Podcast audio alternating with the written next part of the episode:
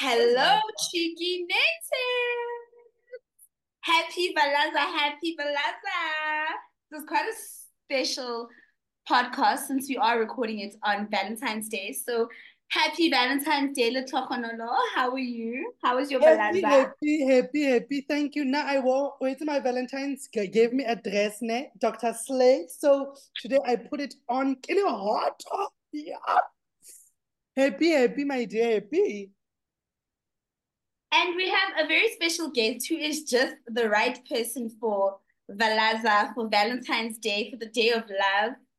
And you know what? I don't know if you guys are ready, right? So I have the supreme pleasure of introducing today Angela Makholwa, who is our special Valentine's Day podcast guest.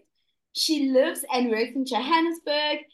The Reed Dance Stalker is the highly anticipated sequel to her debut novel, Red Ink, and it was followed by entertaining escapades and sexual misadventures of modern women in 30th Candle. Her third novel was Black Widow's Society, then marked a return to a thrilling, crime-ridden world. Then there were the bestsellers Blessed Girl and Critical But Stable, characterized by Makholwa's trademark dark humor and astute commentary.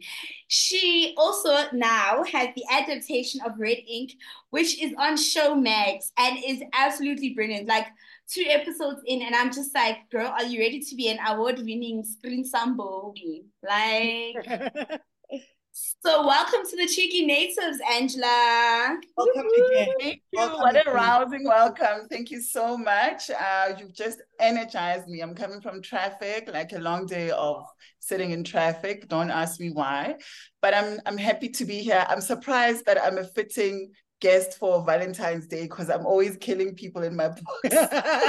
well, look, I we will don't know how that makes me a perfect guest for Valentine's Day, guys. But they find love and they have great sex in your books. Yeah, so they know that they do. That they But do. I must. is killing people. Mm. Mm. Angela rata go bolaya batho. But anyways, so Angela, Red Ink is your first novel, right? And we now know that Red Ink is also adapted into a television series. Tell us all about that. How do you feel that from book to screen, Iman? From book to screen, how does that feel? Oh, Shoni, like I don't know, you know, the, you know, I've had um, an initial experience of uh, adapting a book of mine to screen, and it was so different going through this process with Red Ink because number one, I had the absolute dream that all authors, I think, or most authors have of being directly involved in um, the adaptation from development right down to production and post production. So I just really feel so blessed. I can't, I cannot express enough how grateful I am that I was such a pivotal part of this process. I mean, I sold the, the show to, to Showmax myself. And so I wanted to make sure that I was involved. And I can tell you that the experience has been completely different from the initial experience. And I just wish this I really wish that as many authors as possible who do get their books adapted. I mean, not everybody would want to be involved as an executive producer and get through all of that other stuff that's involved in production, but definitely my wish for for other authors that get adaptations is that they are at least in the writer's room, they have opinions, or at least they have some influence in how the work is adapted. And I can tell you, I mean, it's still two episodes in, but already from the reaction of viewers and readers of my work, there's been such a positive reaction. It's so incredible. And I think that is the difference. I think that is the difference. I'm curious about the creative process, right? Because we always think about page to screen, and I think there's a very big divide. I think lovers of the book will hold on to the book sometimes in ways that are unhealthy, but I can imagine how much more that must be for you as the author, right? Because you wrote the book, and that's that's inevitably like your baby. So I'm curious about the creative process, but also the act of of surrender, right? So knowing what to let go and what to hold on to as part of the creative process in having a page to screen adaptation. What a great question. I mean, it, it's not easy. It will never be easy because firstly, you have to surrender to the fact that you're not a television writer. So, yes, I was a producer. Yes, I sold and pitched the concept, but I'm not a TV writer. I've never written for television before. And of course, I wanted this to be a, a high quality production from development right to post production. And so the act of surrender starts right there where you have to understand that. I mean, a lot of people were saying to me, Oh, of course, people close to me, they're like, Oh, you're so brilliant. You have to be the head writer. And I, I said to them, there's no way I can be the head writer in this thing. I will rather, I would rather appoint a head writer that I trust, who I would work with to bring the work to, to screen. So I think it's also very healthy to establish those boundaries for yourself as well as a novelist. Because if you, I feel that if I had been stubborn and wanted to, you know, drive the story myself, we would have ended up with a production that may not have been as amazing as this. So I feel like television people understand television, novelists understand textual writing. And so I'm very happy that I I worked with not not just Andy Peterson, who who ended up being my head writer, but I, I worked with a number of head writers. And just to show you how difficult the process is and how difficult it is to just hit that sweet spot the reason I had so many different writers come onto the process and come off the process is because I'm in the room and there's expectations also from channel. There's expectations from me.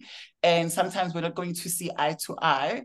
And so it was not easy to get to that perfect balance of being true to the mechanics of what television writing requires and staying true to the story. And I feel that what we have now is that kind of perfect marriage. My readers may not 100% agree with some of the decisions that I've made, and I understand that. And I also was not 100%. Sometimes I butted heads with channel, butted heads with uh, head writer, but I feel like in the end, we have the perfect compromise in terms of story because I feel like we're able to keep you glued to screen from episode one to episode eight, which is important.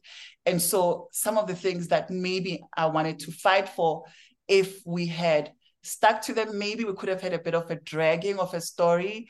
Some of the changes that we made, for instance, the most obvious one is that Detective Morabedi is a man in my book. and to Lehlohonolo's great pleasure, we made we made him into a woman. And like I I think we can take the storyline right up to Rita Stalker, right up to what happens between Morabedi and Lucy. We can just take it to the top floor with the female detective now, who is incredibly, incredibly captivated or captured by Losha Cooper. She's an amazing actress, and I think kills the role. And I was happy when we had our first first writers' room and we're discussing her her gender. And I think the first head writer, it was Zeli, she was like, I think she should be a female. And then we talked about it.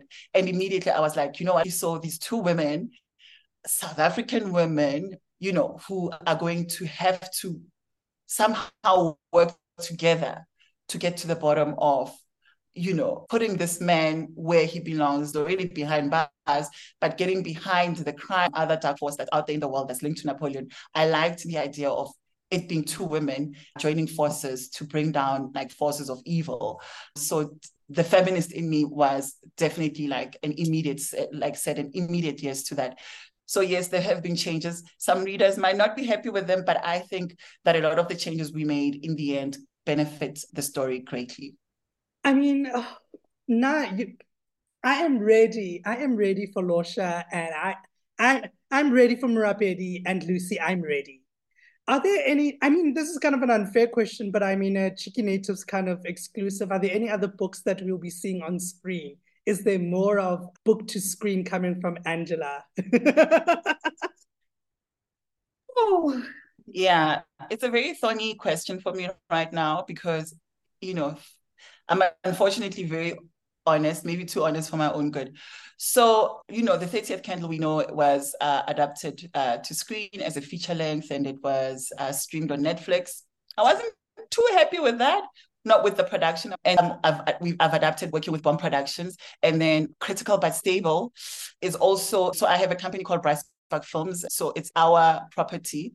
So we have the rights to it. it. It has been commissioned, but there's also kind of some challenges there that I can't really get into, having to do with something that feels like a copycat production of the work. So, and then we have Black Widow Society has a production company that is working on adapting it. It's already in development. The Blessed Girl is in development with a an independent producer.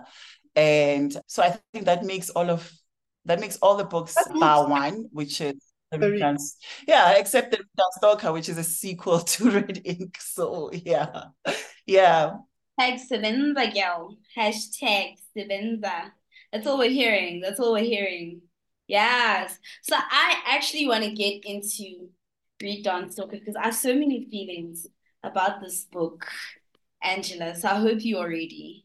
So my first, I guess the, the first question is around writing a sequel. I think sequels are, are tricky, right? Particularly writing a sequel to a book that was so well received and so beloved, right?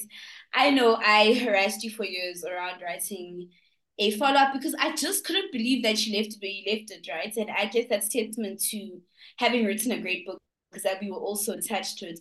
But because so many of us were so attached to this the, the first book, Red Ink, I think that there was a little bit of a pressure, right? So I'm curious about why you chose to write the sequel at the time that you did. Like, what about this time felt right in ways that it hadn't before?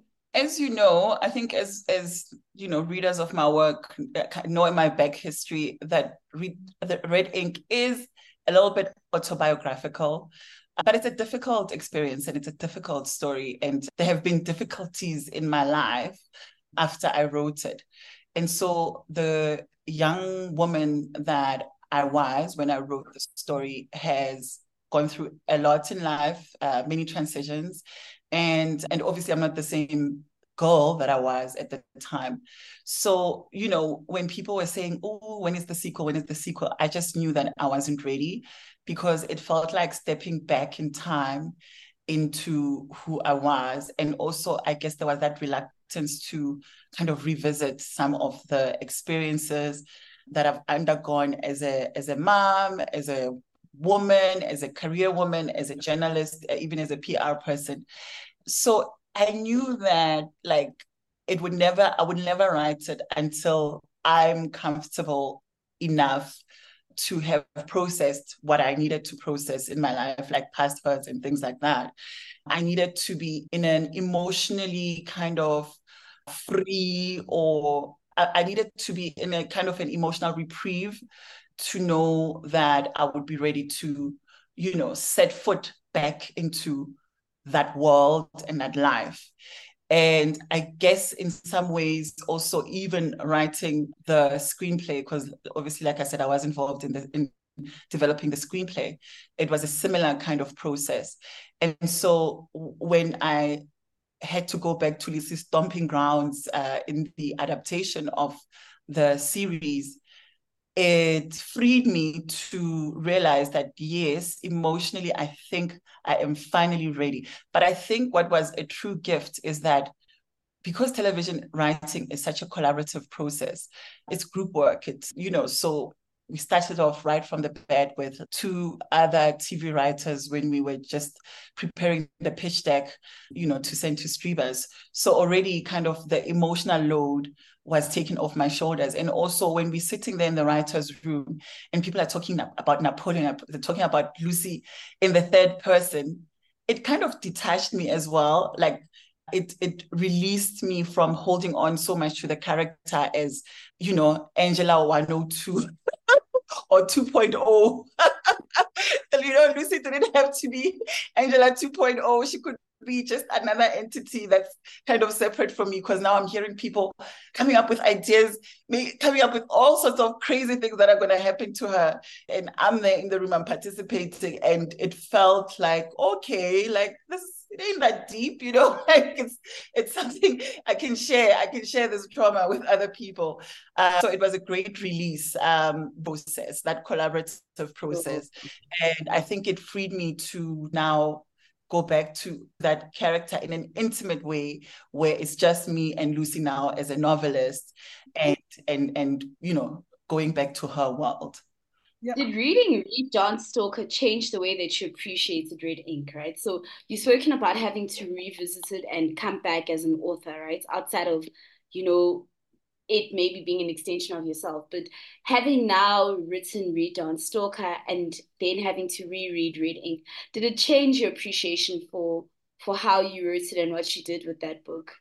Did it change your perspective on some things as well? You know, one of the things that I've really struggled with, both in the television and in writing the sequel, is actually really, really going back to red ink. I I I tend to scan because it just gets it, it it's jarring, right? And also the way I was writing, it was just so it was wild. Like I really just would go wherever where angels fear to tread.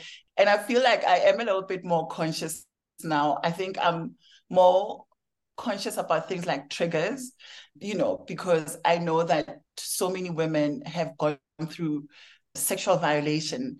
And, you know, I know that I tend to be very graphic in my descriptions. Uh, I feel that in Red Ink, I was much, much more graphic than I am now now I do try to approach those scenes with a bit of sensitivity. I don't know if readers picked it up or they like, oh gosh, she's still as violent as ever. But I do try to be more sensitive to how women's bodies are violated in this book. You know, I think the most violent acts are more between the men in the book, you know, you know, the hunter versus, you know, the prey and all of that kind of stuff. So I think I was trying to tread a little bit softer with Reed Stalker. At least I picked up that that's what you're trying to do, right?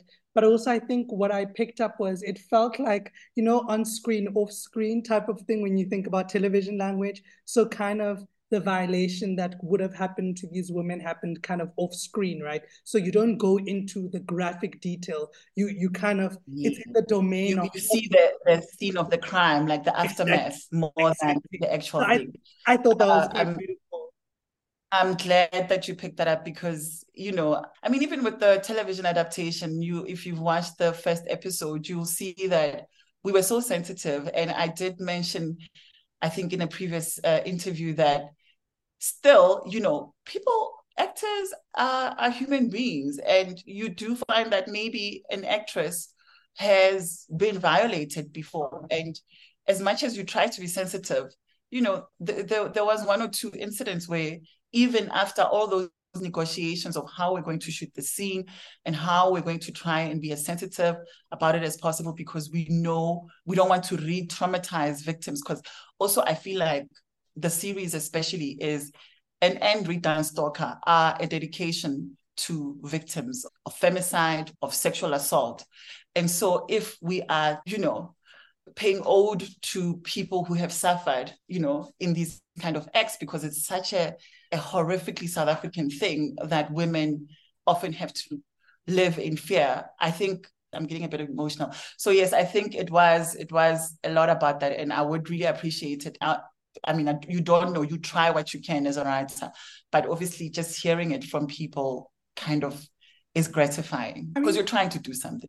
Yeah, I think that's actually a good segue to think about. You know, a conversation we've had about writing about violence, right? In a country like ours, you know, we've spoken about triggering, but writing about violence in a country like ours, also knowing that you are a, a part of a group of people who who are you know vulnerable right? Who are vulnerable to all kinds of violence at different points in, in in our lives.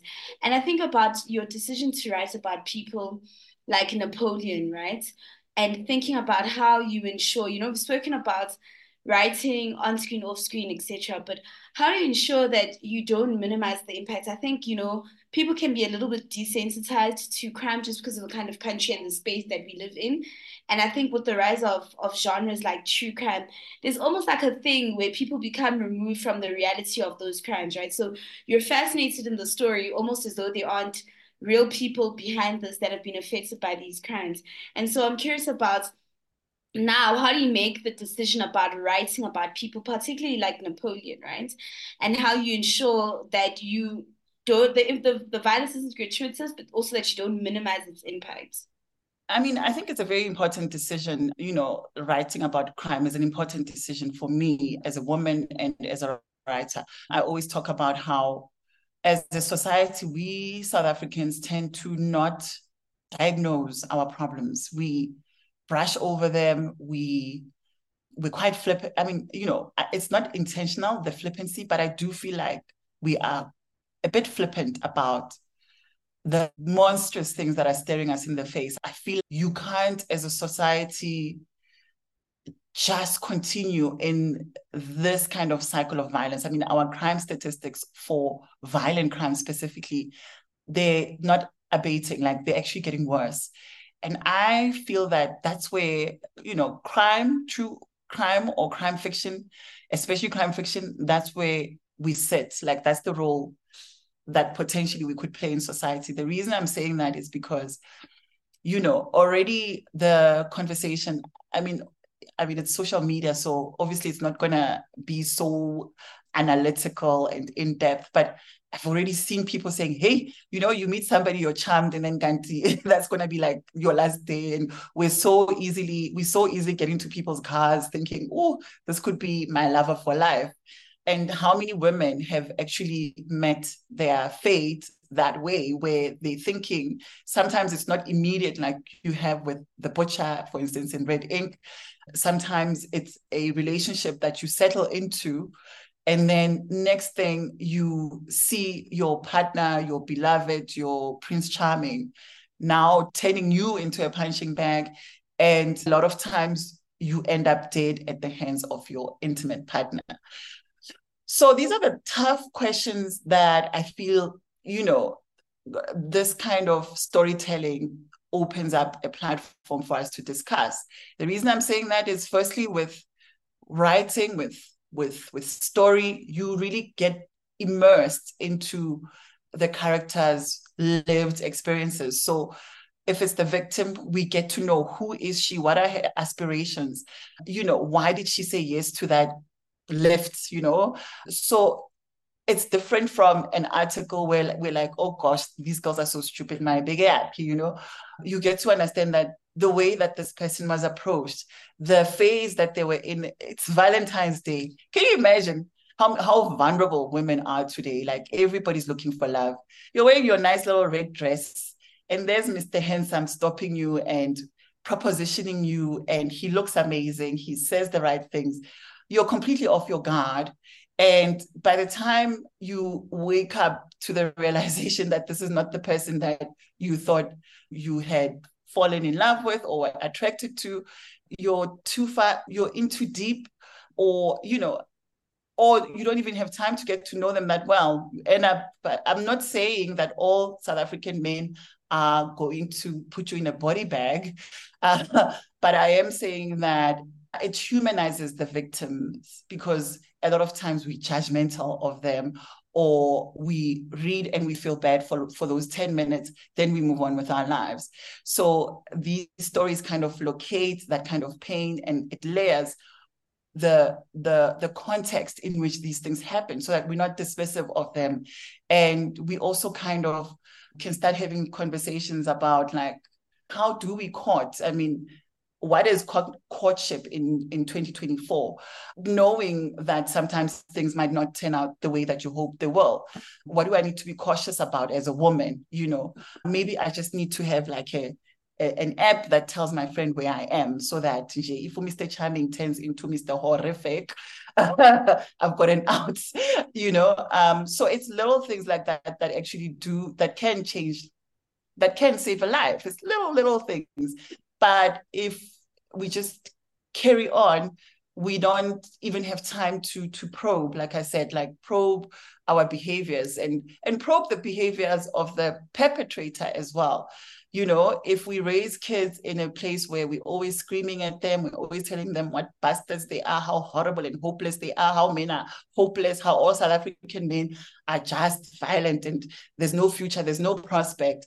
That kind of messaging, you know, our Andrew Tate, they they they thrived from that kind of messaging because some men feel like like they hate us anyway. So like, you know, what else am I gonna do? Let, let's just show these women where they belong. So issues of misogyny, of emasculation as well, and all of that kind of stuff. We need to open up the conversation and we may need to make the conversation accessible for both parties, for both, you know, potential victims and for, you know, people who are just boiling inside. They're like a, a ticking time bomb and they don't have a space to vent what exactly is, you know, putting them on edge. So so I I hope, I know it sounds lofty.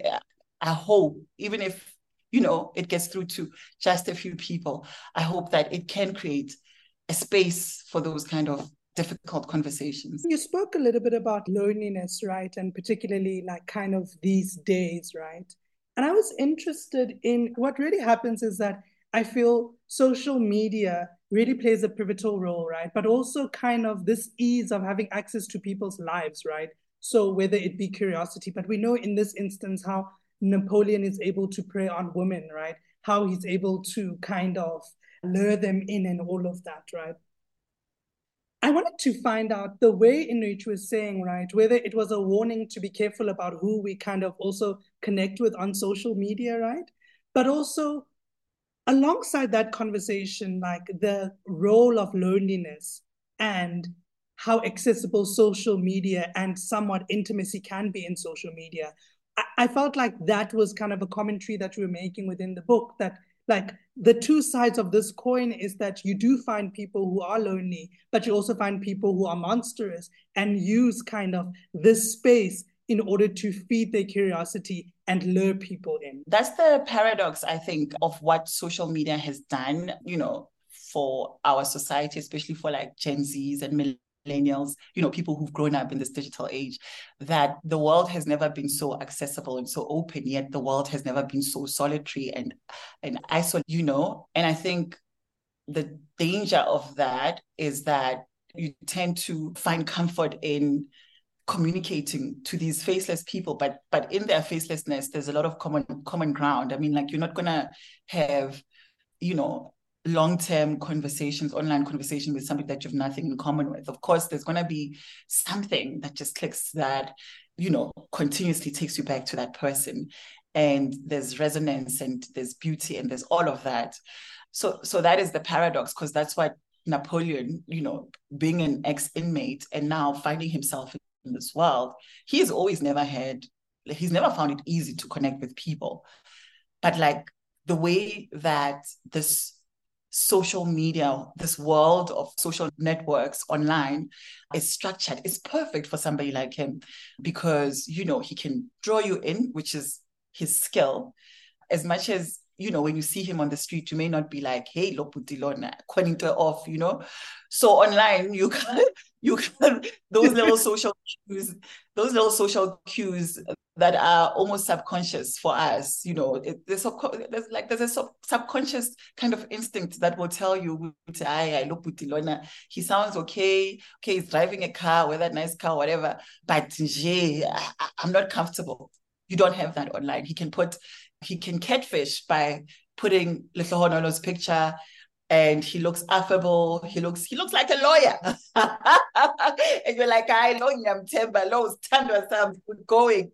Uh, and yes, so it was it was that commentary and also just how I think, especially when social media kind of first blew up, like how careless we were. I mean, like you would post your location, like you would post, like you'd leave location A and say, what was that Facebook thing that it would show?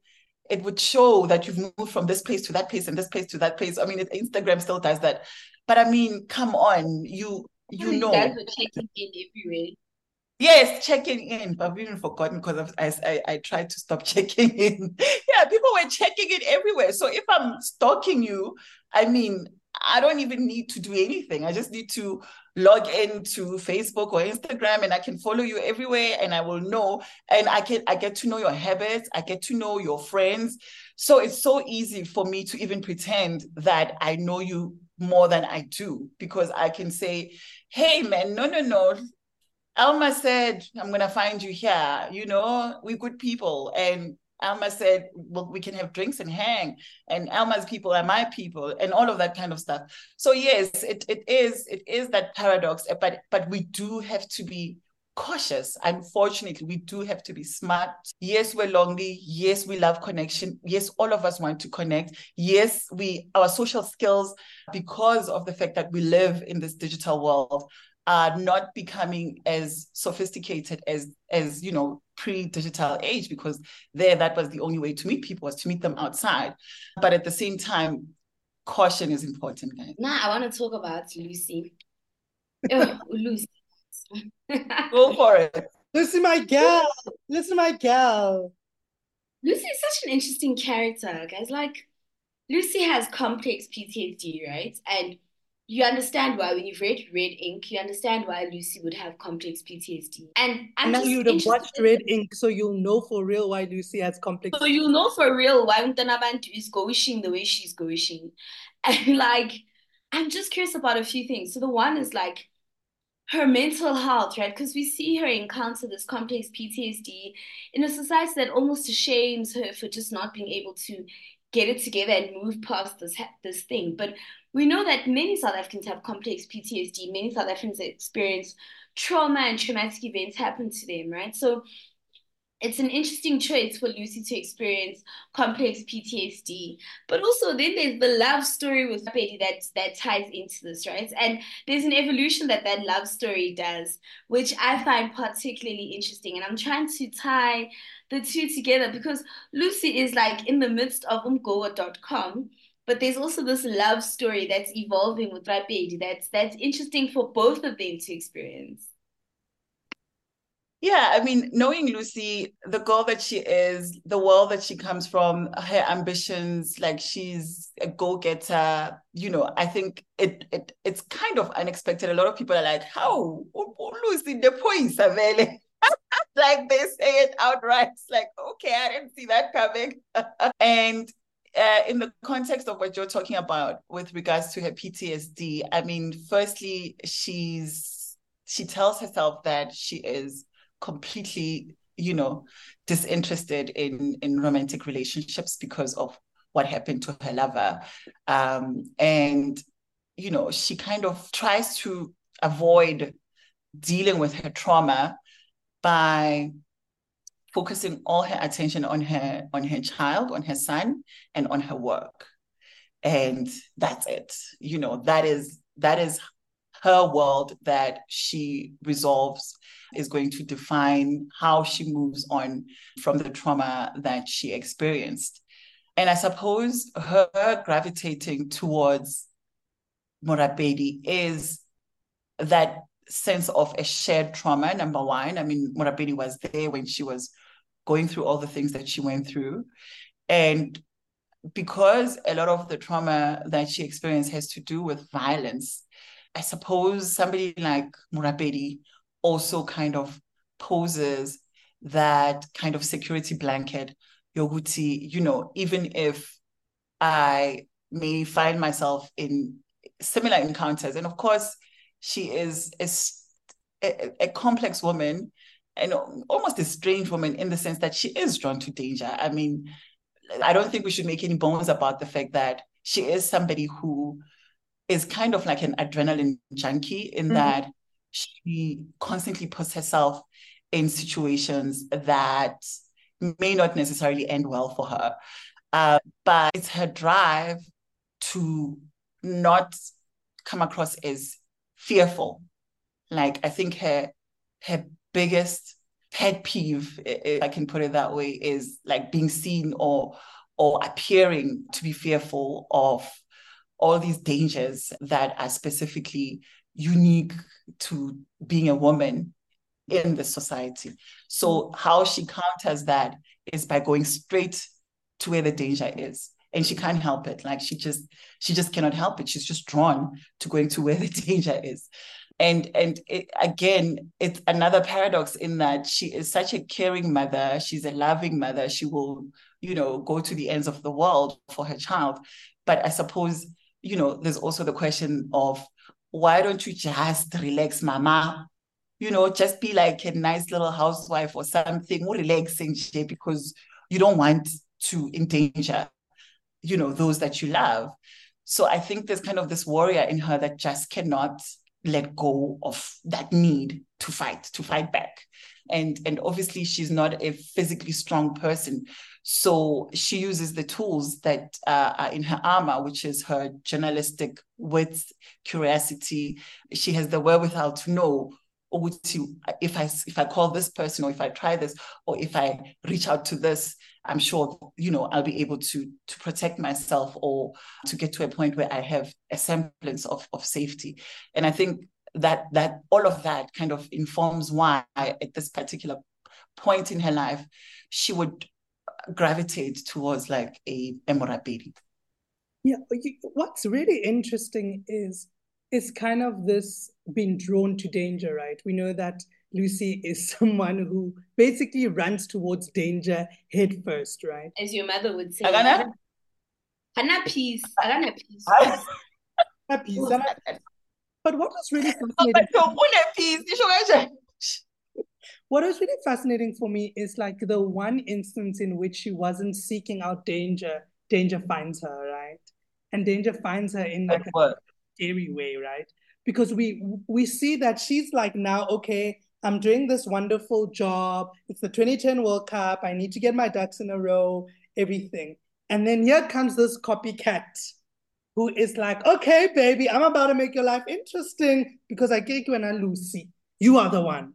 And I was really fascinated about that, right? The ways in which, like, because it felt like a re-traumatization in many instances, right? We know that Lucy already has experienced this kind of violence, and now, in an unexpected way, she experiences a different kind of violence, right? And although we want to believe that the violence is kind of like humane in some ways because this person tries to feed her, says, "Oh no, wear clothing, must eat something," it's still violent, right? Because ultimately, yeah, there's a tragic end that happens, not for Lucy, but for, for, for the copycat, but as a result of like, just like, what the hell, right? And I was so interested about that to, to think about, it felt like in many ways Lucy had stepped out of kind of running towards danger. And just as she thought she was a little bit comfortable, danger came. But isn't it isn't life like that? That if you then staring danger will follow you. um, I mean, I think again subconsciously she she did you, you know if you if you recall in the aftermath of that encounter because the setting and the event that is involved is of such national importance you know she she's challenged by one of her colleagues Uguti like I mean, you've got to do something. There's this culpability, you know, on on on the side of their partners, their business partners, there's capabilities in terms of her safety and how her safety was compromised. And being a typical Lucy, she kind of thinks thinks about, oh, you know, but but maybe they will say that I brought this onto myself, you know, by reaching out to these because she was she was writing a book about book. yeah about discrimination. I think she's preoccupied with the things that I'm preoccupied about. She's preoccupied about trauma. She's preoccupied about violence. She's truly obsessed with the idea that it can't the way that our society currently operates like is not normal. Like that's what keeps her up at night is that it can't be normal that we have this level of violent crime. So I think even after, even after everything that she's gone through, even after what happens at the end of the Reed Stalker, she will still find like a question that she would want to answer. And mm. she will still go out there to try and answer that question. And all her questions have to do with the same thing. Sure. And maybe that's and normal. This is not normal. This is not the way.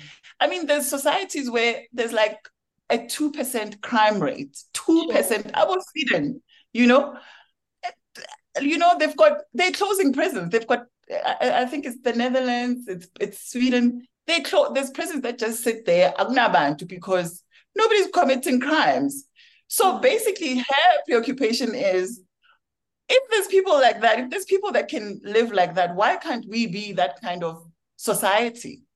So I don't think she'll ever stop Shem. Now I want to talk about the hunter since we're speaking about Lucy's preoccupations. The hunter is just such an interesting, like, what's going on? You know, what is it about him? And the hunter is an interesting. Actually, you've got a crush. You know, there's women who are telling me they've got a crush on the hunter. And no, why? Why? That and is Angela, just weird. we've got an unhealthy preoccupation as a country. Like, why would you read the hunter, see the Burvo scene, and then when uh, you you have a crush on that person? Like, you what what about that says that that's the kind of person that you should be crushing on? What about Sisti Masako? Hmm? For him to solve the problems and come back and you know victorious. So okay, so what do you want? What, what do you want to ask me about the hunter? So, I mean, I think my curiosity is about the hunter as a character, right? Because we see a lot of male inflicted violence in this book, right? Which is interesting. Like men, men are the ones who are typically inflicting violence on each other in this book, right? But in very calculating and very insidious ways. So the hunter has a, a moral point in some ways, but he crosses the line. There's a very clear line that he crosses, right, in the book. That also then makes it hard. That makes you as a reader almost sympathize, almost, not quite, almost sympathize with the person he's hunting in the book. And I found that moral conflict interesting, right? Because I thought initially, like, yes, you know, we think about vigilantism, we think about people people getting their lick but there is a moral conflict that the hunter arises even in you as a reader, no matter how much you think that the person that he's inflicting the violence on deserves it. And I want to talk about writing that moral conflict and why you wrote the hunter in the way that you did. Yeah, the hunter was a very interesting decision for me because he he is the opposite of what our of how justice is meted out in South Africa at the moment and he's an interesting kind of paradigm in the sense that he's kind of like like you're saying he's kind of like the the so so now one of the big like hot button issues about about justice in South Africa is firstly it is delayed most of the time and it is denied a lot of the time. And so as a society when you're feeling that helpless you know if you actually look at the characters you look at Lucy's character and what ends up happening and how, you know, the meeting out of justice in, in her scenario works out at the end of the book. How Zukiswa, the young girl from Swaziland, the rebel, the you know, like how how she meets out justice, how she decides to meet out justice because of the same kind of sense of helplessness that a lot of us, a lot of us feel, right? So they are at one end of the spectrum, right? And then you have a Morabedi who is in uniform. He's supposed to be the carrier of that justice for us, for us as society. It's the likes of Morabedi, the likes of the cops in Swaziland, the director of, you know, the Royal Police there in Swaziland, all of those people. Legally, they are kind of the first port of call when we are, we as citizens are in dire straits. But then the government decides to do an interesting thing because they're not supposed to deploy like an army operative to deal with a matter, like a criminal matter um, that is concerned in the book without, you know, like just revealing everything. So that criminal matter is supposed to be a policing matter. But the Minister of Justice makes this interesting decision, it's a covert decision, you know, to leave this to the army and to get the army to get the, the special ops guys involved. But then special ops guys, if you've met them, if you've ever met somebody who works in the special operations division of the army, uh, I'm not saying all of them are extreme characters for lack of a better word, but I mean, they it does take a special kind of individual to qualify for that division. You know, you really have to be somebody who's willing to do whatever it takes, you know, to to get the job done. So I'm not talking about a, a normal SANDF soldier. I'm talking about special ops. And so, so this character, he's kind of a sociopath. In fact, he's not kind of, he's a sociopath.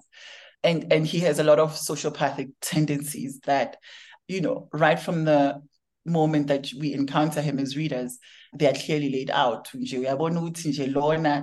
Doesn't have time to be having relationships, romance, attachment, all of that. It's just not who he is. And so we know that we've got a formidable. Hmm? He's about the job. He's just like, I gotta. He's about the job. I gotta hunt. And he'll get it done. He'll get it if he has to kill, if he has to maim, if he has to put, he will get the job done. So he's quite a formidable opponent for our fugitive, right? But I think in a lot of ways, it's interesting when you think about how mob justice works in South Africa, because, you know, there's a recent case uh, in Tembisa where I think three, sorry if I'm, I don't have like the exact, you know, facts of, of, of, of, of the case, but basically, I think three people were accused of gross criminality. The society, the community was tired, and certain members of the community decided to take the law into their own hands and they brutalized these people, they killed these people, and now nobody's willing to talk about who these people are, the people that carried out this justice. So, in a lot of ways, that's how I see the hunter. The hunter is that part of justice that is, you know, on the fringes. he's not like the legitimate way of doing things as much as he's part of the SANDF. He's kind of a rogue element. And I think it was just interesting to weigh the options of how you deal with somebody like like a serial killer that is on the loose, that has been getting away with murder for years, that will continue to torture, murder, kill. So I think it was just posing that social issue, like the social question, Wuti. What does it take? And if the cops are not going to do their job, what is morally justifiable? Those are the moral questions. What is justif if if the cops are not going to do it?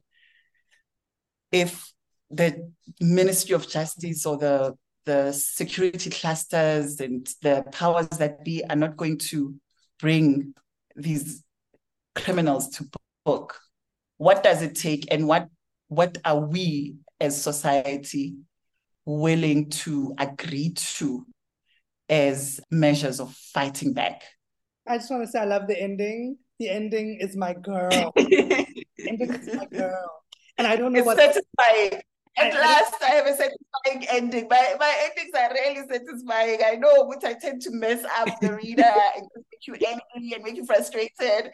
So please, guys, one and I don't even know what that says about me, right? I don't know what that says about me. Like, like, no comments. Girl power. No power. Don't tell me. Don't tell me you're not happy about the girl power. No, that was my favorite moment of, of books. Like that ending gave me life. It was it was restorative. So for me, it's interesting. Oh, finally, I can rest in peace. for me, it's interesting. not rest in peace, Angelo. Those two, sir. Not rest in peace. You can just no, rest. I, no, I'm still around. You can just rest until your next book. Thanks. Um, until my next book, relax, relax, relax.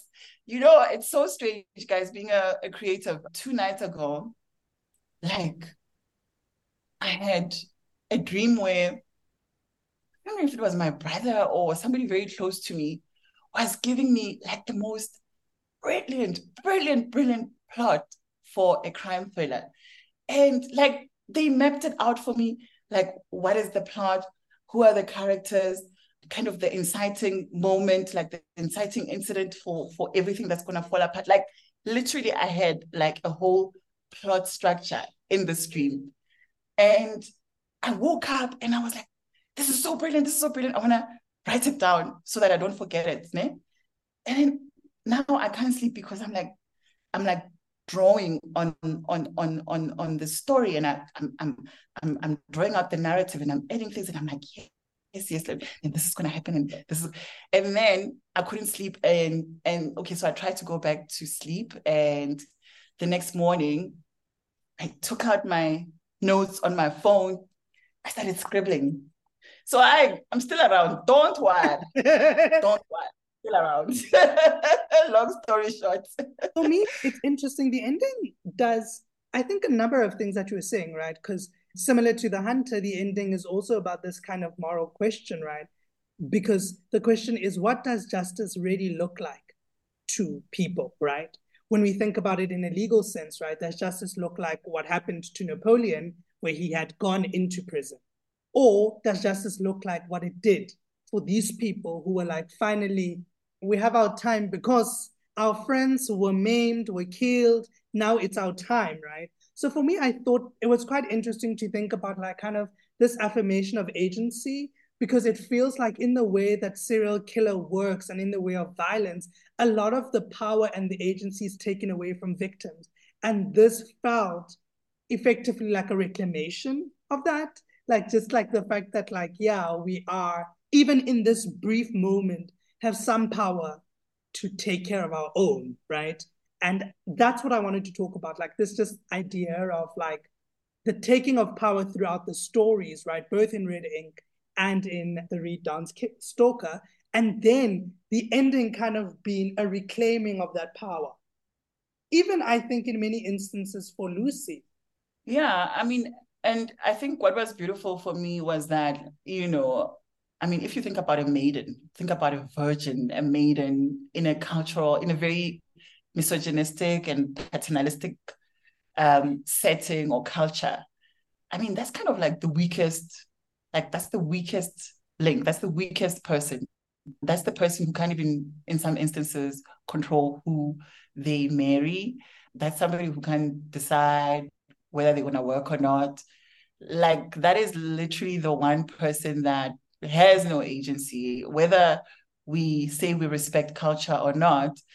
But just being placed in that kind of world, in, t- in that kind of setting, it does it does take away your agency. And and sometimes it's not something that maybe you're not aware because this is the this is the world you know. Like this is this is your culture. This is all you know.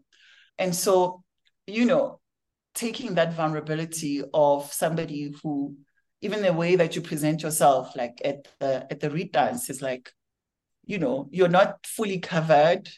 Your body is very much exposed. And so like how are, who are you going to fight? When are you, going to fight a serial killer when are your whole yourself madam mademoiselle you know? It's not going to happen and so that's what was exciting to me about about setting this this book uh, that misogynistic culture.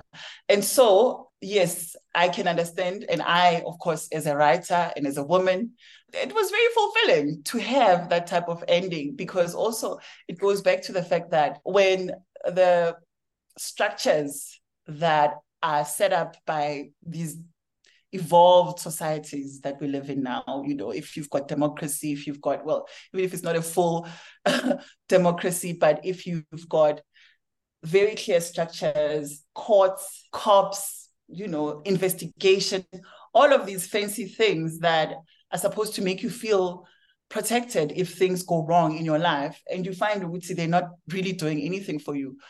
you in the end you only have yourself to rely on so what do you do and that's what the girls do you know? And i think it's a reality. It's a reality for for most women like i said like for most vulnerable people. In the end you have to rely on yourself because the system most of the time is going to let you down. So i think that is kind of that's drawing the line in the sand Uti, guys come on you know? At some point you you really have to to take charge and exercise that agency and I'm not saying we have to be vigilantes. I'm just saying there are tools that we have. Yeah. That is very important. but I think you're making important points around just, you know, we often feel like we don't have agency. And I think that the beautiful thing about that ending was feeling like in some ways we can take control, right? Like yeah, these things that happen to us, but they are there is some agency that we have. There are things that we can do, and that was beautiful, right? That that feeling like okay, we can we can we can do this. And so I think just from the cheeky natives, thank you so much. This has been such an enlightening conversation. I think I harassed you about a sequel to Red Ink for years. Oh, and you're, you're actually one of those voices that stuck to my head. Like Angela, when are you writing the sequel? No, you can't just leave it like that. I spoke to my mom, and my mom says, No, you can't just leave it like that. Like, no. Yeah, people, like, hey, I'm like, leaving generations talk of about women. a cheeky, talk about a cheeky native. But honestly, my mom and I wanted to know what happened. Imagine leaving generations of women. Just were you gonna I wait for my daughter? I hope I hope you've given your mom a copy of the Reed Dance Stalker because it would be really unfair after all that pressure, Alma, really, honestly. Don't don't worry about me, sweetheart. Don't worry about her writing it. Now we are we are sorted. But but yeah, so I think you know You have to have shared it. Shared it. not my copy because you know I don't give my copies of books away, but I got her a copy. Your copy, but like you gifted her or she bought it for herself, but she I she gifted has to her. I had to gift her. I guess I gave her red ink. I think I set myself up. So as a result, Yeah. I had to also You, gift you to follow through. Yeah, you had to. to- Yeah, to but I mean, I think, you know, because I I had such a strong relationship with Red Ink, I'm really grateful that you wrote the Reed Dance Stalker because I think now I can rest, you know, emotionally, spiritually, I feel that I can rest when it comes to Your reading. PTSD has has been resolved. Yes, it has. Now I'm like, Lucy, Lucy's okay because I used to stress about Lucy, right? I'm like, yo, You um, had therapy. Was Exactly. in But therapy. that I think that speaks to like just the power of your writing and it speaks to how important it is to see ourselves in stories, but also to write to write stories that span generations. I mean, the fact that both my mother and I were so stressed about Red Ink and the sequel speaks to that, right? And it speaks to the power of your writing. So from the Cheeky Natives, congratulations. Seeing all these adaptations of your work feels like it feels so so much like a light, right? And and I think it's beautiful that there are young women who look like you who are writing books and realizing that there is a market for people to read their work, but not only that people want to read their work, that the work translates across different mediums. So congratulations. We are super excited from the Cheeky Natives. And thank you so much for joining us for today's podcast. We have lots of feelings, and I feel like in some way you've gone on to resolve some of some of my feelings. Yeah, no, I could see you guys were catching feelings. Yo, it was a fiery discussion. I was actually scared a little bit. I'm like, hey, these people, bangazong attack like, so my body is a Moses. Just really thank you so much, Angela. As you can tell, really enjoyed the sequel, and we'll definitely be staying tuned to Showmax to continue watching and also being kind of surprised by Red Ink and some of the things that were in the book that kind of plays differently out in the story. So thank you very much. The Reed Dance Stalker obviously is available. And let me tell you something, Cheeky Natives. This is a promise that I make myself. If you buy from us, I will make sure that it's personally signed by the author of uh, the Reed Dance Stalker, Angela. Thank you. Because this is my buddy here. Yes. Until So thank you so much, guys. Thank you so much. I always enjoy conversations with the cheeky natives. And I hope, yes, you do tune in to Red Ink Showmax every Tuesday. Uh, two episodes have already uh, been loaded onto the platform. Um, watch it, enjoy it, discuss it, discuss it, talk about it on Twitter, tweet about it. Let's have conversations, real conversations, proper conversations. Thank you. Thank you.